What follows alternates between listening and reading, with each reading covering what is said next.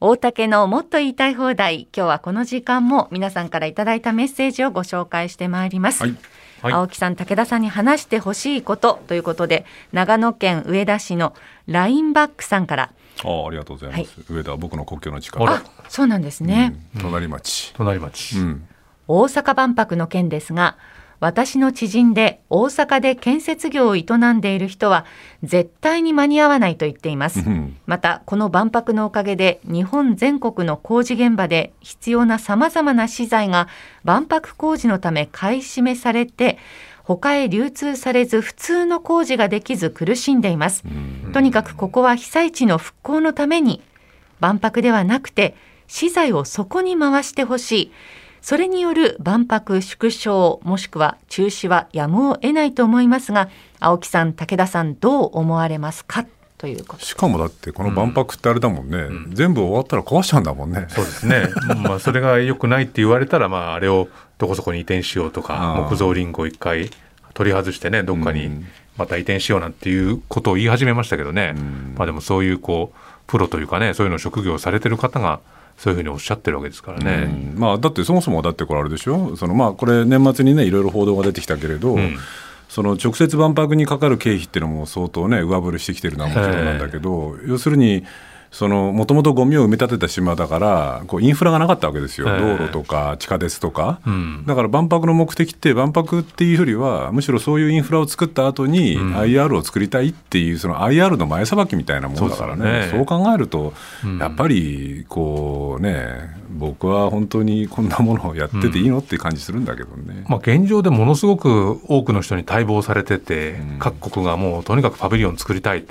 それであとやるだけですよっていうことであるならば、当然これは今の何か別のものと比較するってことはナンセンスなのかもしれないんですけど、まあもう皆さんご存知のように全くその パビリオンもそんなに手を挙げてる人はいない。でこうやって建設業界の方たちが間に合うかどうかわからないっていう状態であるならば当然そんなものを無理やり作るよりもっていう選択肢というかね、うん。話には出てくると思うんで。あの昨日ね僕実は他局でちょっと話したんですけど、ええ今年2024年明けてね、あの先ほど申し上げたように地震が能登であって、うそれからねそのすぐ直後にこの羽田で航空機事故があって、ん。でその裏金捜査東京地検特捜部の捜査も続いているっていうこれ見ててねええ。1995年にちょっと似てるなって思ったんですよ。僕、うん1995年って通信社の記者だったんで、社会部記者だったんだけれど、あの年って、その年明けからオウム真理教事件は今年やるんだみたいなこう状況になってて、でかつ1月17日に阪神大震災が起きて、で実際その後オウム真理教事件の捜査が始まって、その地下鉄サリン事件もあったりとか、警察庁長官銃撃事件もあったりとかして、で実は6月にこう羽田でハイジャック事件が起きてるんですよね。あで僕、本当、通信社の記者で、その阪神大震災の現場にも行き、え。1か月くらい行って、這いずり回り、その後東京に戻されて、オウム真理教事件の取材をして、その後羽田にも取材行ったりとかしたって、うん。今でもせ本当によく覚えてて、俺、ぶっ倒れるんじゃないかなと思ったんだけど。でこれ余談だけど実は1995年ってその野茂英雄投手がドジャースで新人王を取った年あなんですよ。あそん。な年になりますか。まあ、大谷君との、まあ、まあこれは完全な偶然なんだけど、うん。で95年って実を言うとあの、まあ、失われた30年って言われているような時代の、ある種起点になった、ええ。つまりバブル経済が完全に崩壊をしてで95年くらいについに不良債権の問題がこう次々噴出してきて、金融機関がどんどん倒れてでこうまあ、ある意味で日本っていうのはこう政治的にも社会的にもそのダメージをうまく対応できずに以後経済的に低迷をして社会や何かもこう経済もイノベーションも起きずにシュリンクしてきてこの30年過ぎちゃったっていうのが、このちょうど30年間ぐらいの間だってことを考えると、あの時点で30年後なんて考えもしなかったけれど、はいはいはい。でもそういう状況を考えればこれまでの30年をちょっと俯瞰しながら、ん。これからの30年くらいを構想するうん。くらいの、こうちゃんとしたなんていうのかなこう設計っていうかね、うん。こう考えをそろそろ持った方がいいんじゃないかなと。うん。でそういう意味で言うと今回、まあ、後ほど話すかもしれないけれどもどうもこの自民党政治みたいなものがね、うん。大きなこう分水嶺に立ってるからぱり政治の在り方うん。であったりとか、そもそもだから何にお金を使うのとそもそも1000兆円超える借金があって、うん。何に金使うのかってことを考えたときに、うん。95年もねオウム事件とか阪神大震災とかがあって治安対策とかね、うん。テロ対策とかね、ええ。あるいは軍事増強みたいな方にわっと走ったわけですよ、だから99年に周辺事態法ができたり、盗聴法ができたりっていうような動きが、あと国旗国家法ができたりとかっていう動きがあって。どっちかというと、この30年間、経済やなんかはその低迷をして、社会はシュリンクしていくのに、軍事とかね、うん、あるいは治安対策とかテロ対策とかみたいなものに金を使いつつ、うん、五輪だ、万博だみたいなところにこう金を流してきたっていう構図だったわけですよね。うん、でそれとやっぱりこう転換するような転機に、まあ、2024年大変な年になっちゃったけれども、するくらいのことを少し考えてもいいんじゃないのっていう気が僕なんかはしてんだけどね。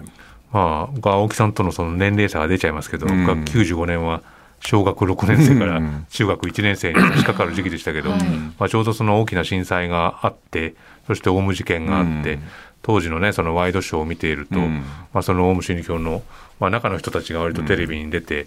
ある種こうちょっとまあ面白おかしくというかね、こうパフォーマンス的に出てる光景を見てなんかこう変な感じがするなって、こうなんかこういう世の中みたいなものがあのうまくいってないんだろうなみたいなことをこう感じるようなところがあってそれはでも今大人になってね、振り返ってみるとやっぱそういうものが連鎖をして何か今まで作られてきたものが崩れていくっていう、その瞬間、まあ、その時には自分自身はそれは把握はできてなかったですけど、まあ、こういうことやっぱり立て続くとまたこう抜本的に何か仕組みを変えようとする時にでもそこでまた悪巧みをして、それこそまあ何か国民一人一人をこう監視するような方向になったりとかっていうことが、まあ、進むのではないかっていう、そういう危険性もあるわけですよね。だけどその方向が僕だから佐哲君がだから小学校6年生だったっていうけど、うん、僕はだからちょうど記者生活を始めて5年くらいでね、まあ、僕なんかはメディアの業界の本当にジャーナリズムと言われるような業界の片隅で生きてきただけなんだけれどでも正直言えばじくじたる思いあるわけですよ、うん、この30年間って。うんまあ、正直言えば、何一つあまり良くなってないっていうか、どんどんどんどんこう悪い方向に、まあ、佐哲君が言う通り、悪い方向に向かってきていると、う。ん、でいうのを考えたときに、やっぱこの方向、だから95年からのこの29年間、30年間の政治、社会、まあ、経済もそうだけど、ありようって、まあ、ちょっと真面目な話になっちゃうけど、あんまり良くなかったよねということは、なんかこう、そろそろきちんと総括をして、だったらどうするのか、でね、こう時こうよろしく自民党の裏金問題みたいなもので、こう今のこう政治のありようみたいなものが根本から問われている時期なので、今後30年くらいを俯瞰しながらね、こうやっぱり方向性変えた方がいいよねっていうような、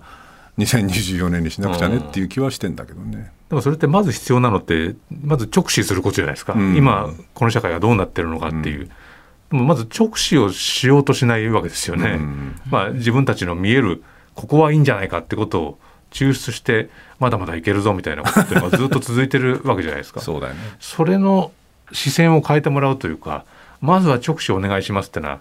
どうやったらお願いできるんでしょうね。それはだからあれじゃないですか、この上田氏のからのね、うん、これメール送ってくださった方みたいに、そろそろ直視して、万博はやめた方がいいんじゃないのっていう話だけどね。うん、と思うけどね、ね、誰が言い出して、誰がその口火を切るのかっていうね。ね、本当そう思いますよ。全くおっしゃる通りだと思いますよ、この万博はね。万博って多分その成功したっていうことにできるわけじゃないですか。あの言えばいいわけだから。あの成功っていう基準値があるわけじゃないい。やそれ当然ね、うん、誰がどう見てもうまくいかなかったっていう形になったとしてもこのメインで動かした人たちいややってよかった。それでも東京オリンピックの時にも意味はあったっていうふうにやってよかったっていうふうに言うわけじゃないですか。武田君も佐々木君も分かってる通り、東京オリンピックと決定的に違うのは、うん、やっぱりオリンピックって一種の魔物が住んでるなと思うのは、うん、要するにスポーツ選手に罪はないので、スポーツ選手がこうそれなりのこう活躍をしてくれると、うん、いや、よかった、感動したってあの金メダル見たか、お前はとかって言われてね。で、スポーツウォッシングみたいなところあるじゃないですか。あります。だけど、うん、万博はそれがないので、そうなんですよ。だから成功したって胸張れるような状況にはならないと思うよ。まあそうですね。うん、もうだから選手たちは頑張ってるみたいな言い分の万博バージョンがどういうものがありえるのかってね。だからそれを見て、うん、まあ僕らなんかは分かんないですよ。まあ、仮にそのうまくいかなかったら、ええ、ざまみやがれっていうふうに思うのかもしれないけれど、うんでもざまみやがれっていうだけだと、ちょっとまずいよなという気はするよね。ね直視をするきっかけにしなくちゃいけないですよね。この後も青木さん、佐哲さんにいろいろお話しいただきます。はい、大竹のもっと言いたい放題でした。